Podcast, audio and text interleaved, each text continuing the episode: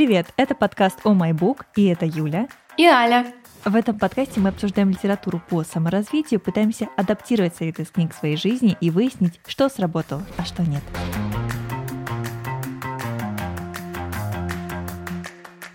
Мы сегодня решили собраться вдвоем, так как мы тестируем новый формат. Мы будем болтать девчонками, но это не значит, что мы будем тестировать на себе только очевидно женские книги.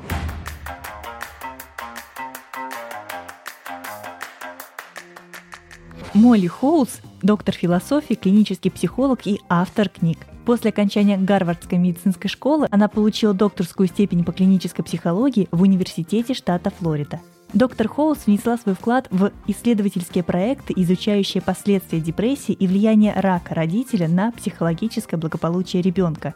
В течение 35 лет она вела независимую психотерапевтическую практику, а также помогала и семейным парам. Ее книга «Без обид» вышла в 2020 году и посвящена природе и важности заглаживания вины. На примере личных историй клинических случаев она иллюстрирует, почему большинству из нас так трудно принести значимые извинения и как это все равно сделать, используя доступную модель. Итак, книга Молли Хоус «Без обид». Как извиняться, чтобы прощали, даже если все безнадежно.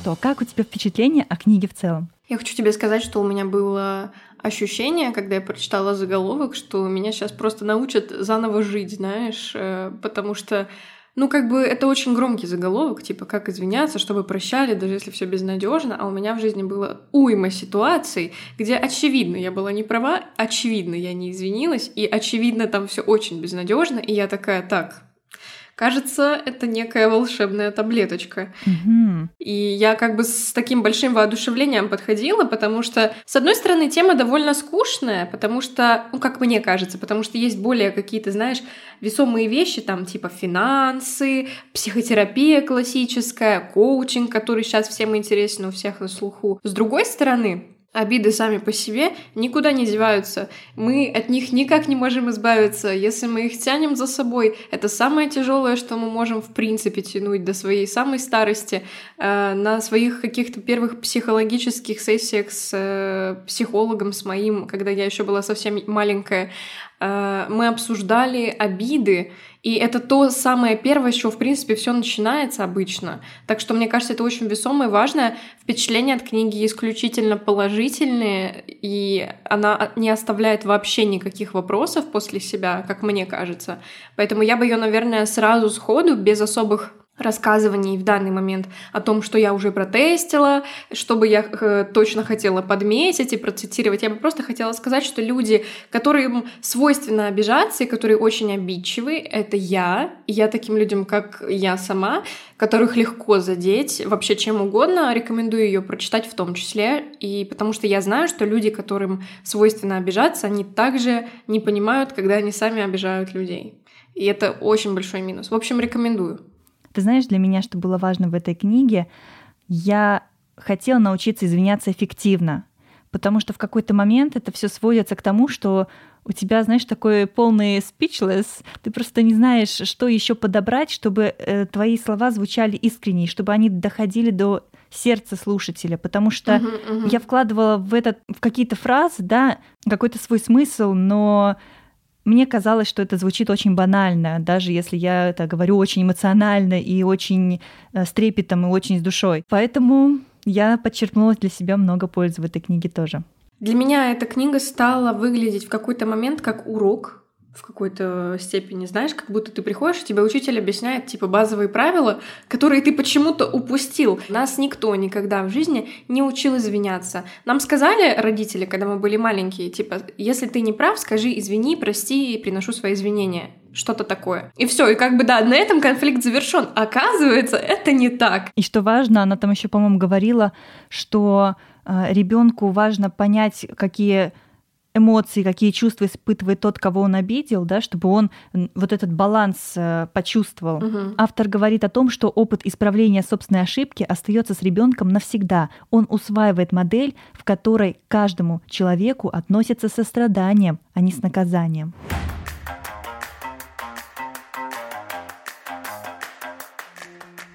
Есть несколько мифов, о которых как раз говорит автор книги «Без обид» Молли Хоус. Если вы не хотели причинить кому-то боль, значит, они не должны обижаться. Если вы хороший человек, то не могли своими действиями ранить другого. Вы не можете изменить прошлое, поэтому нет причин возвращаться к нему. И еще один миф – вы тоже пострадали, так что не обязаны извиняться первым. Ты знаешь, мне понравилось, что первую часть книги автор посвятила вопросам различных культурных моделей, и вот какую мысль хочу отметить. Она пишет, Мир становится все меньше в том смысле, что теперь мы постоянно на связи. У нас есть доступ к большему количеству информации, но несмотря на это мы находим все больше причин отстраниться друг от друга. Наши различия отдаляют и разделяют нас и, кажется, воплощают добро против зла, а не только нас против них. Вы можете перестать разговаривать и, что еще более пагубно, перестать слушать людей, с которыми вы не согласны. Вы можете потерять связи со старыми друзьями и членами семьи. Вы можете обнаружить, что уверены в своей правоте. И это может оказаться путем к одиночеству. Но если мы сможем принять или, по крайней мере, позаимствовать принцип совместной ответственности, приоритеты поменяются. Мы начнем считать необходимыми и более легкими восстановление и сохранение наших отношений. Такой был интересный там приведен пример про конфликт президентов Израиля и США. Хочу процитировать. В какой-то момент между ними произошел конфликт, и президент Израиля не стал разрывать союза США, но и не переубеждал остальных относиться к его поступку положительно. Вместо этого он сказал «друг есть друг», а ошибка остается ошибкой. Когда друг совершает ошибку, это все равно ошибка, а друг все равно друг. Мистер Рейган остается моим другом, и я не изменил своего мнения. Это и есть третий путь, можно сказать, путь компромисса, он позволяет существовать двум правдам и сохраняет отношения неидеальных людей. Это очень здорово.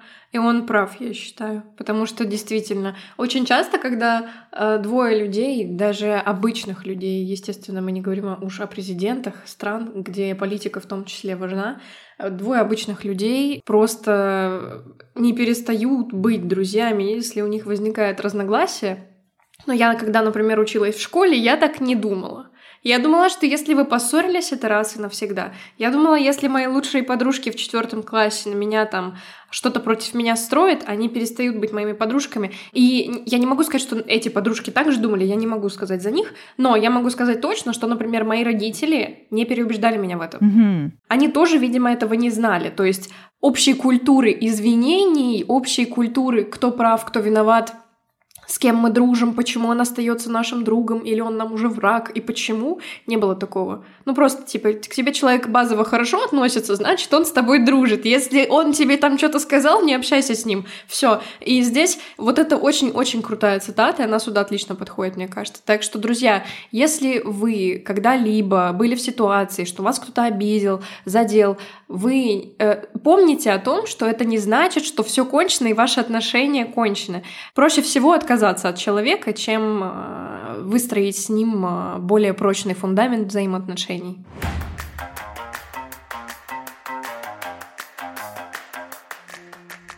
Ну что, перейдем к четырем шагам, которые, по мнению автора, помогают исцелить боль между людьми. Какие это шаги? Первое – выслушать, что чувствует другой человек. Второе – извиниться. Третий – исправить, вернуть доверие, компенсировать, а в каких-то случаях публично заявить личную вину. Четвертый шаг – не повторять. То есть создать себе условия и принять обязательства, которые не позволят вам повторить эту ошибку с другими людьми. Изменить манеру поведения.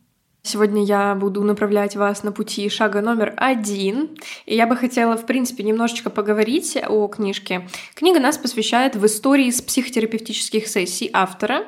И на их примере мы рассматриваем тезисы, которые Молли, автор, приводит в каждой из глав. На примере пары Лизы и Филиппа в первой главе «Зачем извиняться» нам раскрываются несколько таких тезисов. К примеру, исправление ошибок дает человеку психологическое и духовное здоровье, в то же время накопление неискупленной вины становится бременем для духа. Или такой тезис. Держать тему открытой до тех пор, пока с ней не разберутся, ведет к истинному исцелению. И я хочу сказать, что очень-очень сильно тезисы, которые внутри глав, внутри частей расставлены, помогают ориентироваться в целом по ходу мысли, и это очень-очень сильно облегчает задачу, когда ты, например, погружен в историю двоих людей, о которых э, говорит Молли, автор, и тут тебе на глаза попадается тезис, и у тебя буквально картинка начинает собираться по частям, и ты понял наконец-то, к чему она вела или откуда она, в принципе, вела свою мысль и к чему она хотела, чтобы ты дошел. Автор приводит преимущества правильных извинений в этой главе. И вот парочка из них. Преимущество правильных извинений в отношениях. Первое. Исцеление от боли. Второе. Больше позитивных чувств, прочнее близость между людьми. Третье. Выше самооценка отношений. Четвертое. Повышенная уверенность в умении справляться с очередным конфликтом и тому подобное.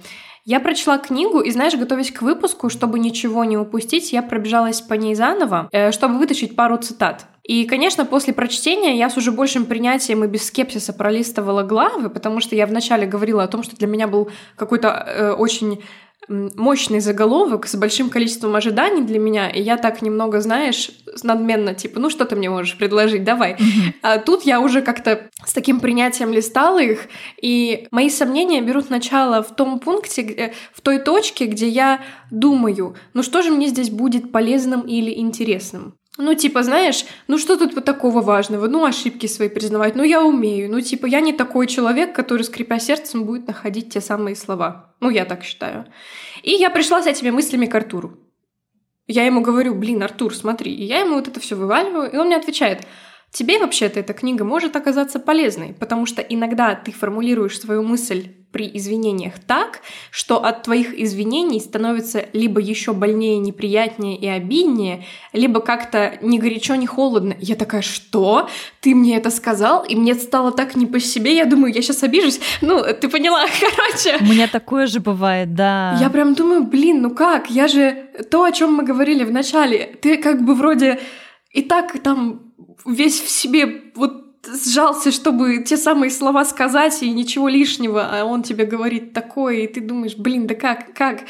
Я призадумалась, реально призадумалась, но я не могу сказать, что с большим принятием после этого начала относиться к книге, потому что я, наоборот, взвинченная такая пошла ее читать, типа, вот как так, мне муж сказал такую ерундень, да, типа, сейчас пойду над собой работать, какой кошмар, а я очень, типа, противный, капризный человек, поэтому мне не нравится так, когда кто-то другой прав, а я не права, и я думаю, блин, ну сейчас, ладно, пойду почитаю. Вот, я очень, как я и сказала, я призадумалась, и я собрала небольшой топ упражнений, которые я извлекла из первого шага, зачем извиняться, и, в принципе, из вот этого а, первого большого пункта. Угу. Мой топ упражнений, которые я извлекла из книги и протестировала. Поехали. Итак, а, с четвертой главы как по мне, оттуда начинается вторая часть книги под названием «Как нужно извиняться», мы узнаем о первом шаге, который называется «Ничего не делай и просто будь рядом». И я, знаешь, что вспомнила? Что каждый раз, когда возникает сложная ситуация, в которой я не права, я стараюсь ретироваться чтобы остыть и сделать себе лучше.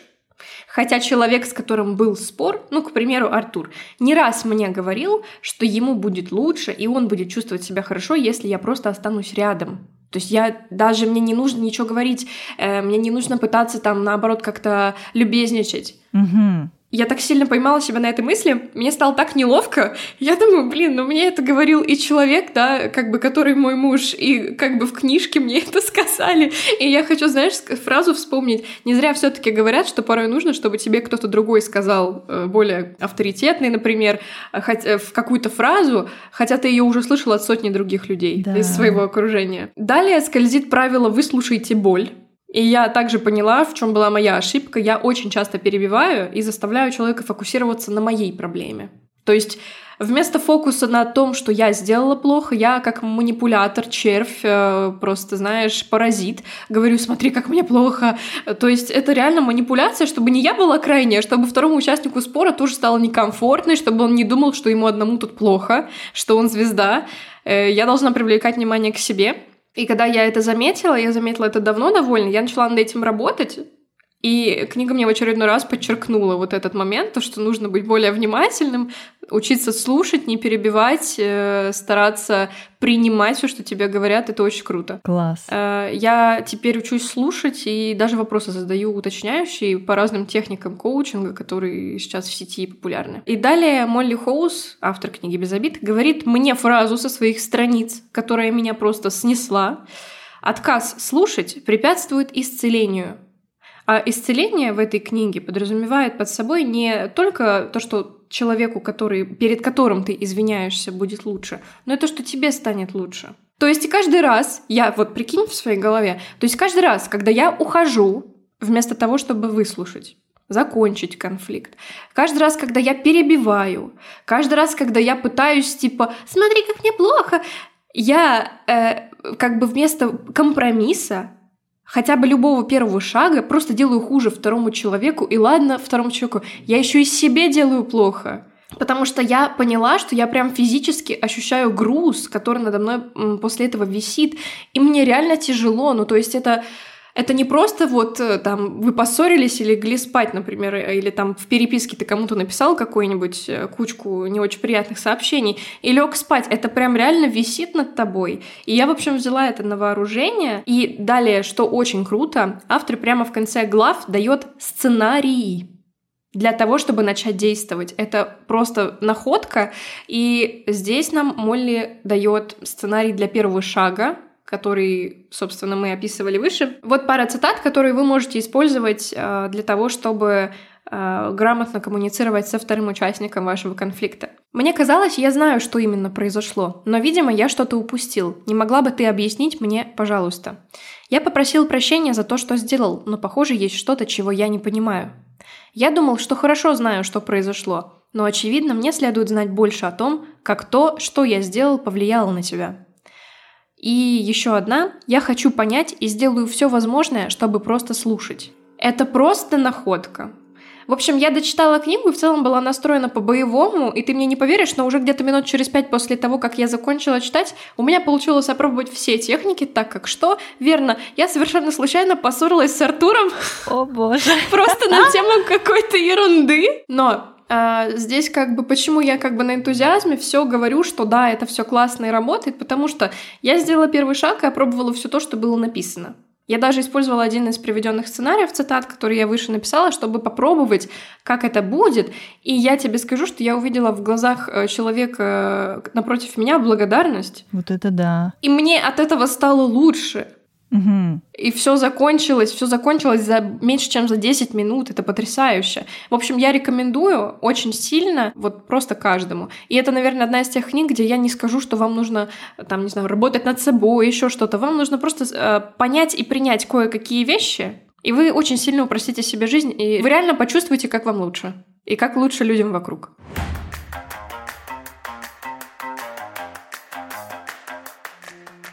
Ну что, в этом подкасте мы делимся как э, успешным применением методик, так и какими-то провалами. Я начну Ура! со своих... Наконец-то что-то интересное! Поехали! Я начну с того, что я расскажу все свои ошибки. Ура! Юля не идеальная, знаете. Итак, автор говорит о том, что первый шаг, он совсем не о вас. Он необходим для того, чтобы понять, что чувствует человек, которому вы причинили боль. О чем я, конечно же, успешно забыла, когда начала извиняться. Я потом уже, когда я снова обратилась к этой главе, чтобы понять, что я сделала не так, почему сработал на автомате мой автопилот, автор потом также приводит примеры, что чтобы внедрить эти методики, нужно, нужно время, нужно привыкнуть к этому новому подходу. Так что да, это была моя первая ошибка, моя первая проблема. Итак, что это была за ситуация? Я высказала критику человеку не самым приятным способом, еще в присутствии других людей. Конечно, мне потом было стыдно, остался осадок. Когда я на следующий день пошла извиняться, что я сделала? Правильно, забыла все, о чем читала. И вместо того, чтобы выслушать человека, я начала что-то из серии «Мне очень стыдно, я не должна была так жестко высказываться, это было неразумно с моей стороны, я буду терпимее и прошу у тебя прощения». И даже несмотря на то, что я действительно говорила это искренне, именно то, о чем я думала, это то, что было у меня на сердце, но эффективно ли это было?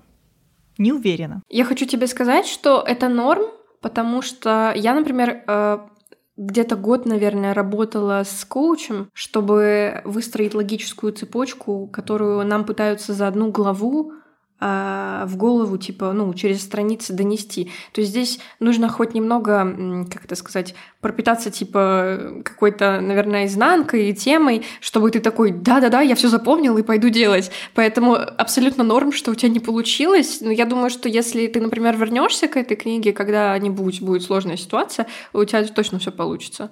Да, я точно хочу к ней вернуться, потому что я хочу э, эффективно коммуницировать с людьми. Я понимаю всю важность э, этой части взаимодействия.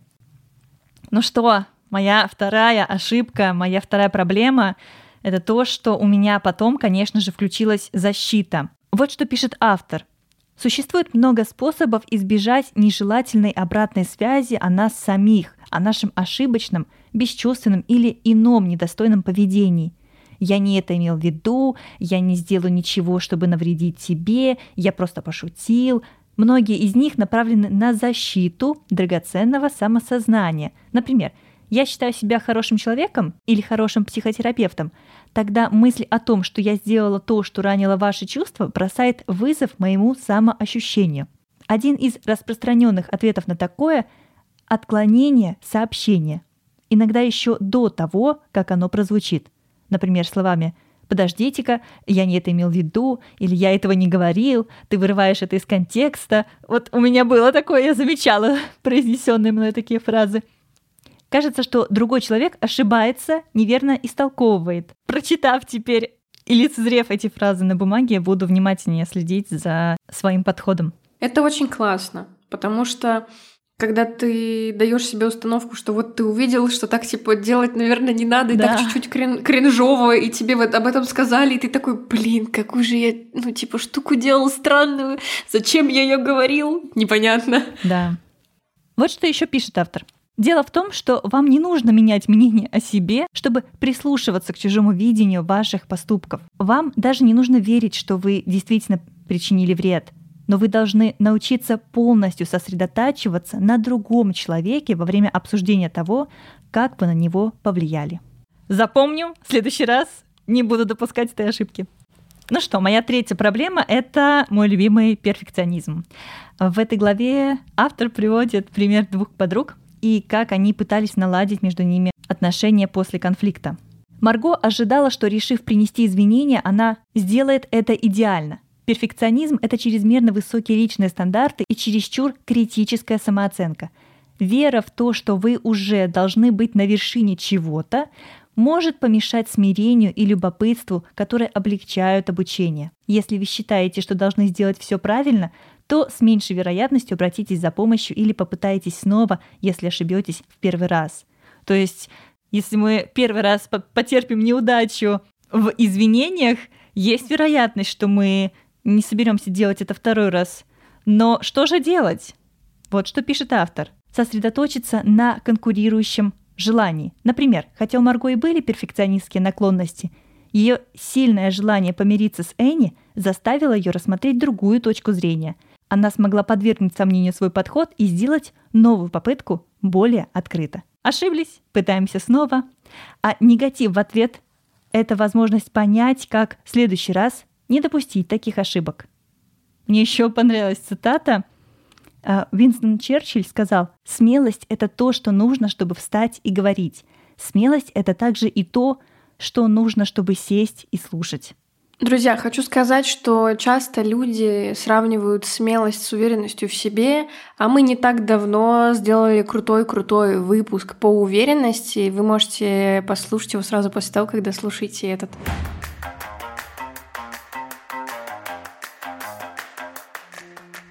Что, перейдем к самому, наверное, важному. Самая важная часть — как не нужно извиняться. Я запомнила пять правил, которые я заберу с собой из этой книги. Первое. Извиняться без «но». Все, что идет после «но», я не хотел сделать тебе больно, это была просто шутка, ты слишком серьезно к этому относишься, ты сам начал, делает извинение недействительным. Второе правило. Точно так же не работает вариант «прости, если». если мои слова тебя обидели, если кого-то задело то, что я сделал, если ты решила, что я имею в виду X вместо Y. Такой вариант предполагает, что извиняющийся не совсем берет на себя ответственность за причиненную травму. А как ты думаешь, вот у меня, например, недавно случилась ситуация на работе.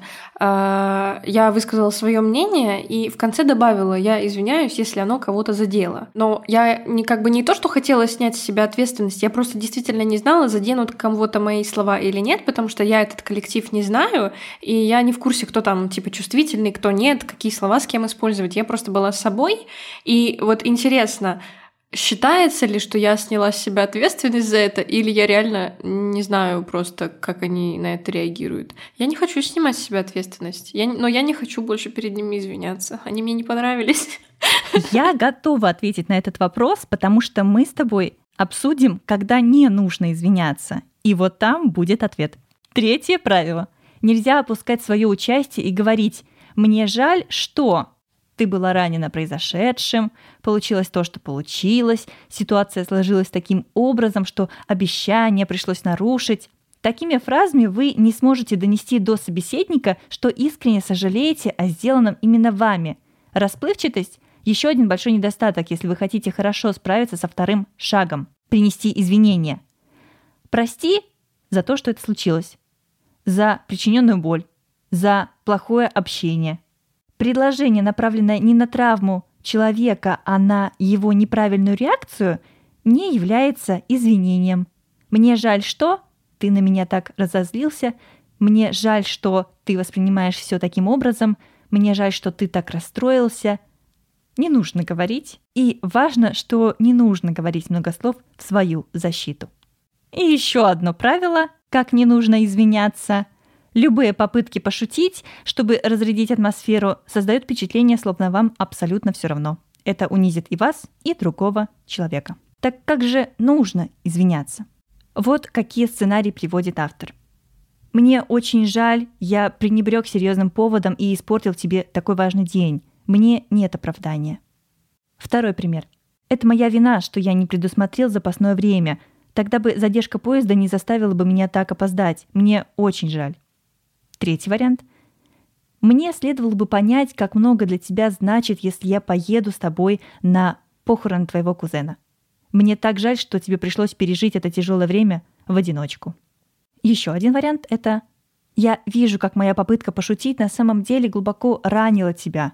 Жаль, что я не могу забрать свои слова обратно». И последний пример. Жаль, что я не догадался спросить себя, прежде чем заказал невозвратные билеты — я вижу, что поставил тебя в ужасное положение. Ну что, перейдем к шагу 3? Шаг третий – это загладить свою вину. Если вы не знаете, как загладить вину, лучше просто спросить. Какие сценарии предлагает автор? Я хочу помочь тебе успокоиться. У меня есть пара идей на этот счет. Может, обсудить их? Еще вариант? Что я могу сделать, чтобы загладить вину за боль, которую тебе принесла моя ошибка? И еще один вариант – что может помочь тебе снова доверять мне? Или скажи, пожалуйста, что еще я могу сделать, чтобы исправить ситуацию?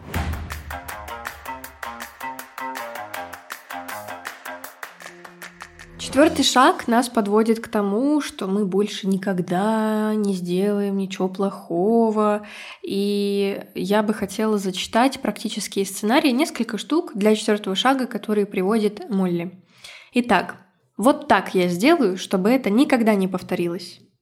Я хочу сделать все возможное, чтобы снова заслужить твое доверие. Можем ли мы вместе найти способ изменить то, как происходит общение в нашей семье? Пожалуйста, скажи мне, если видишь, что мы снова скатываемся к старому стилю общения. Мне вот этот момент просто офигеть как понравился. Я подумала, что я, я себе прям эту формулировку заберу, потому что у меня очень часто бывают с этим проблемы. И последнее, я действительно хочу, чтобы вся эта боль и испытания сделали меня и нас лучше, чем мы были раньше. Как здорово. Какая-то милая очень нота и прям такое все, знаешь, типа жизнеутверждающее. Да, очень, да. Как же извинения делают нас лучше? В книге «Без обид» Молли Холлс пишет, что крепкие связи с другими людьми улучшают физическое здоровье. Правильно преподнесенные извинения расширяют диапазон человечности. Столкнувшись с собственными ошибками, вы можете обрести большее чувство сострадания к другим. Вы станете лучше понимать людей, которые ошибаются. Когда вы позволяете чувству вины вести вас к восстановлению отношений, оно превращается в самоуважение. Имея дело с ответственностью перед тем, кому вы причинили боль, вы превращаете проступок в возможность для позитивных изменений. Что думаешь об этом? Звучит кайфово. Ну что, как извиняться первым? Автор пишет, что если вы решаете сделать первый шаг к извинению, то неважно, как сильно вы обижены или рассержены, вам нужно временно отложить свою потребность в извинении. Важно помнить, что главное здесь – сделать все возможное для восстановления ваших отношений, не забывая при этом и о своих потребностях. Только после первого раунда процесса извинения, всех четырех шагов, вы можете высказать свою жалобу, и в этот момент происходит обмен ролями, и человек, который был пострадавшей стороной, становится извиняющимся и должен тоже спрашивать и слушать. И далее по этим четырем шагам. У тебя был такой опыт? У меня был такой опыт сто процентов, но самое сложное, я просто хочу заметить, э, раз ты начала говорить, там э, вначале ты сказала, что нужно подавить как бы свою злость, условно говоря, и сосредоточиться на том, чтобы э, поддержать отношения и не дать им разрушиться. И я поняла, что пока читала книгу, что у меня самый-самый болючий и самый вот просто отвратительный момент — это то, что я очень эмоциональный человек, я очень легко завожусь. И меня очень легко довести до состояния, что я не хочу никого видеть и слышать, я хочу изничтожить планету, знаешь, чтобы она никогда больше не крутилась, и это вот просто от чего угодно. И у меня реально с этим проблемы, и из-за этого очень часто вот этот первый шаг он самый сложный. И он, конечно, везде всегда первый шаг во всем в, в этом мире будет самым сложным, но у меня он именно об эмоциях. То есть mm-hmm. я не могу как бы их вот в какой-то момент сжать в себе и гордость свою там, знаешь, засунуть, как мне раньше говорили, и пойти. Ну, вот очень тяжело это сделать бывает, потому что ты иногда думаешь, да господи, уже, уже не надо мне эти отношения никакие ваши, я это буду один дома сидеть и играть в компьютер или там в Xbox, в приставку, только ни, ни с кем не разговаривать. Конечно, у меня было такое, что я извинялась первой, и я тебе больше скажу, регулярно. Я делаю это первое по сей день очень часто, потому что мне не по кайфу быть в этом состоянии нервов. То есть я, например, знаю, что я буду нервничать, я знаю, что я буду, не знаю, искать корвалол у себя где-нибудь дома или какие-нибудь успокоительные, потому что я буду волноваться об этой ситуации, о конфликте какое-то время. И мне проще, гораздо проще просто, ну, типа, самой написать, даже если я была не права, вообще без разницы уже, знаешь, потому что тут как бы эгоизм такой включается. Либо тебе морально плохо от того, что ты нервничаешь на эту тему, а, либо ты прав. Ну вот, типа, в какой-то момент тебе становится неважно, прав ты или нет. И все. Да. А у тебя было такое, что ты первая? Ну, вот как раз недавно, когда я тестировала эту методику извинения по четырем шагам и моя история провала, а, я, да, я взяла инициативу в свои руки и подошла извиниться. Ну, неудачно, но все-таки я попыталась. Я тобой горжусь. Надеюсь, в следующий раз будет получше, чем предыдущий. Сто процентов.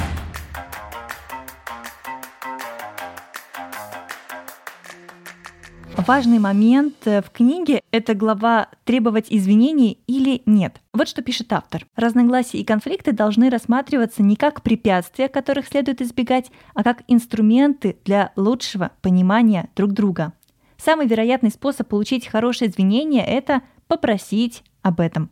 Большинство людей склонны игнорировать собственные ошибки и сопротивляться их признанию – если вы не скажете другому человеку, что вы обижены, расстроены или сердиты и хотите, чтобы он извинился, он об этом может и не знать. Это может казаться простым, но на самом деле почти так же сложно, как принести извинения. На это есть несколько причин. Вы, может быть, не любите конфликты, возможно, не доверяете другому человеку, не верите, что он может искренне извиниться, или не доверяете себе, не верите, что заслуживаете чьих-то усилий по исправлению того, что причинил вам боль. Возможно, не доверяете отношениям, либо, как пишет автор, потому что они новые, либо потому что вы избегали проблем и не умеете вместе справляться с трудностями, или, возможно, вы находитесь в отношениях, в которых у вас нет равных полномочий или прав, чтобы возвращаться к теме, которая бросит вызов другому человеку. Почему еще требовать извинений кажется сложным? Потому что вы, возможно, не верите, что обстоятельства могут измениться, и Возможно, придержитесь позиции, что причины жить по старым шаблонам. Вот что пишет автор. Просьба об извинениях может быть совершенно другим сценарием, нежели тот, в котором вы выросли или жили до этого момента. Чтобы измениться, нужно не только приучить себя просить о том, что вам нужно, но и развить веру в возможность изменения самих отношений.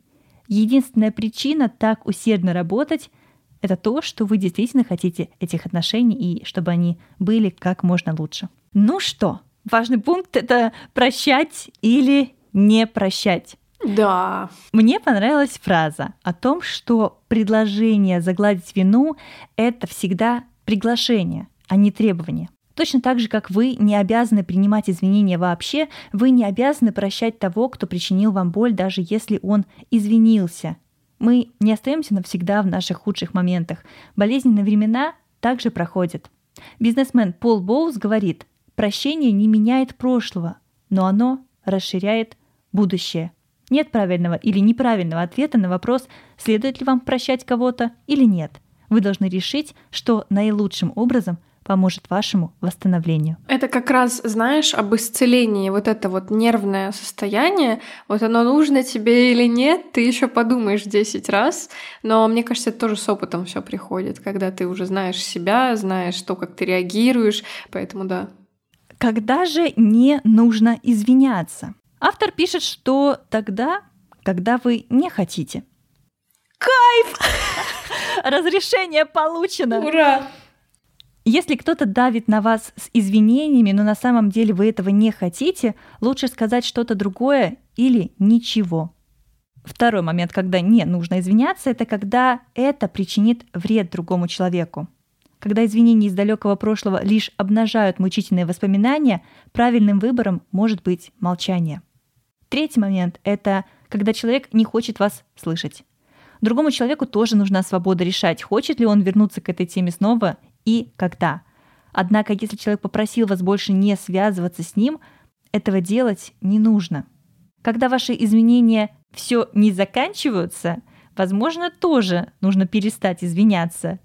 Автор пишет, что, возможно, вы были в отношениях, которые застряли в неравных ролях. Например, когда один всегда ищет прощения или принятия, как будто он человек второго сорта, вынужденный доказывать свое право быть, а другой привык иметь моральное преимущество в любом споре. Быть вечной жертвой или прятать голову в песок – не лучший вариант для любого человека. Когда еще не стоит извиняться? Когда это только для вашей пользы. Здесь можно вспомнить часто рекомендуемую практику с письмами-извинениями. Об этом автор тоже пишет, что это может быть хорошим вариантом, если стремление искупить вину принадлежит только вам и не требует участия другого человека. Что ты думаешь об этой практике с письмами-извинениями? У тебя был такой опыт? У меня был такой опыт, и я ненавижу это. Я делала это около 12 раз, и это было не всегда с, каким-то помогающим специалистом, а порой это была я сама, потому что я надеялась, что когда-нибудь это все таки сработает, но нет. Э, и на мне также не работает практика пустого стула, на который как будто бы нужно посадить там родственника или там, неважно, там бывшего... Обидчика. Да, да, типа кого-то, на, на кого ты очень сильно держишь обиду, затаил, да, и что-то там ему высказать, короче. Ну, вообще на мне это не работает, и я в этот момент знаешь, о чем думаю? Не о том, как я со стороны выгляжу, а то, насколько это тупо, само действие. Вот типа оно бестолковое, бесполезное. И мой скептицизм не дает мне проникнуться моментом. То есть, короче, я сама себе вставляю палки в колеса, я реально пробовала сама с кем-то. Не получается у меня, не могу я поверить в то, что это может сработать вообще. Напишите в комментариях, сработала она у вас или нет, потому что, ну, мне кажется, что она, в принципе, мало у кого работает, но я слышу и обратные мнения. А у тебя работала? Ты знаешь, я делала такую практику дважды. Один раз э, связанную с партнером, а другой раз связанную с родителями. Там предлагалось написать несколько писем, писем, где ты выговариваешь свою боль, где ты принимаешь позицию другого человека, который тебя обидел, ты можешь как бы оправдать, почему он так сделал. И ты также пишешь какие-то письма с извинениями. Но тут тоже спорный момент, который нужно, наверное, прорабатывать э, с психологом и писать это э, тоже с его фидбэком, возможно, потому что здесь очень тонкий момент, чтобы не упасть в это чувство вины, то есть как будто бы да, я пишу тебе письмо с извинениями за, может быть, э, те ожидания, которые я не оправдала или, не знаю, не смогла реализовать какие-то данные обещания, да, я не сдержала какую-то что-то, о чем мы договаривались. И здесь может упасть глубокое чувство вины, что на самом деле это я стала причиной какого-то там разрыва. Но по факту здесь нужно разбираться глубже, чем одно письмо с извинениями. У меня, кстати, была такая ситуация, когда я, знаешь, регулярно в голове прокручивала ситуацию, что вот э, случилось так, а могло получиться иначе. Это было тоже как бы в межличностных отношениях с моим ровесником. Я вот так себя загнала этим, что я думала, господи, ну какая же я скотобаза, знаешь, ну вообще просто отвратительный человек, как меня земля носит. А потом я что-то еду в такси, опять это все в голове прокручиваю, и мне попадается песня в плейлисте э, в моем, которая играла в момент, когда все это со мной произошло. И я вспоминаю, ты понимаешь, вспоминаю, то есть я это забыла, что причиной всего этого была вообще не я что я там вообще самое крайнее лицо, которое почти никак не причастно к этой ситуации, но я сижу и в голове там, знаешь, спустя типа 5-7 лет э, мотаю это себе, по мозгам езжу, полоскаю, это кошмар. Поэтому это реально очень важно. Э, если вы когда-то пробовали такую практику, напишите нам, пожалуйста, в комментарии. Я еще знаешь, что хотела сказать? Я писала такое письмо злости еще. А, да. И это тоже такая дичь для меня вообще не получилось. Ну, типа, знаешь, это как-то как будто, как это сказать, средневековые какие-то методы, как будто хочется чего-то свежего и нового, а все время тебе дают одно и то же. Ну, не знаю, короче.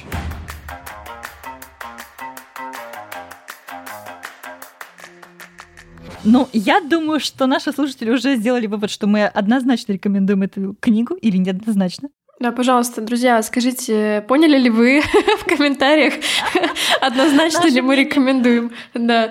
Э, ну, я честно скажу, мне понравилось. Э, есть, естественно, моменты, которых хочется больше, везде будет, что ты хочешь чего-то меньше. Мне бы хотелось лично больше каких-то, знаешь, э, какой-то свежей струи, свежих практик, там, не знаю, то, чего мы еще, наверное, не то, что не видели, да, а понятно, что все уже изобретено и рассказано. Но как будто, знаешь, когда мы читали книгу «Никогда не будь» Елены Рязановой, многое из того, что я там прочитала, оно было вроде как то же самое, что я знаю, но как будто под другим углом, под ее мнением и взглядом. И как будто бы, читая новые книги по self-help, ты хочешь видеть мнение конкретного человека, а не просто пересказанную практику, которую миллион психологов до этого уже рассказали. Вот, и хочется чего-то индивидуального, уникального, классного, и, в общем, хотелось бы здесь, наверное, больше уникальности, больше всего, но как э, материал для того, чтобы начать работу над собой в плане извинений, обид, ваших эмоций, ваших чувств, чувств ваших партнеров, близких и всего остального, это прекрасный выбор, и вам обязательно нужно это прочесть. А мне еще понравилось, что в этой книге мы снова как будто бы оказываемся в кабинете психолога и присутствуем на этом сеансе психотерапии, потому что здесь приводятся идеологии, разбираются конкретные ситуации примеров семей и то, что она им говорит, да, и как вообще из конфликта они выходили, как эта история развивалась, что им помогло. Мне вот это было очень интересно разбирать, это я обожаю. А закончить хочется тоже цитатой из книги. Обычно мы принимаем обиду и недопонимание за нечто плохое, но такие разочарования часто необходимы для развития крепких отношений. После болезненных разрывов и настоящей работы над восстановлением отношений рождается нечто уникальное для пары людей. Эти новые отношения – оригинальное творение, созданное людьми, решившими проблему. Без ошибок, часть из которых неизбежна, у людей не было бы возможности так много узнать друг о друге или найти более эффективные способы общения. Восстанавливая отношения, вы лучше понимаете другого человека, и в конечном итоге вас также становится легче понять. Как только все шаги будут пройдены и извинения примут, появится целый новый мир возможностей – Влиятельный лектор Стивен Кови как-то написал, если одним предложением выразить самый важный принцип межличностных отношений, то оно было бы следующим. Стремитесь сначала понять, а затем быть понятым. В таком же порядке должен действовать и извиняющийся человек.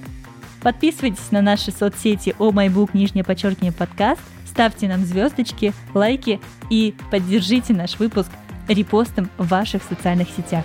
С вами были Юля и Аля. Пока-пока. Пока. -пока. Пока.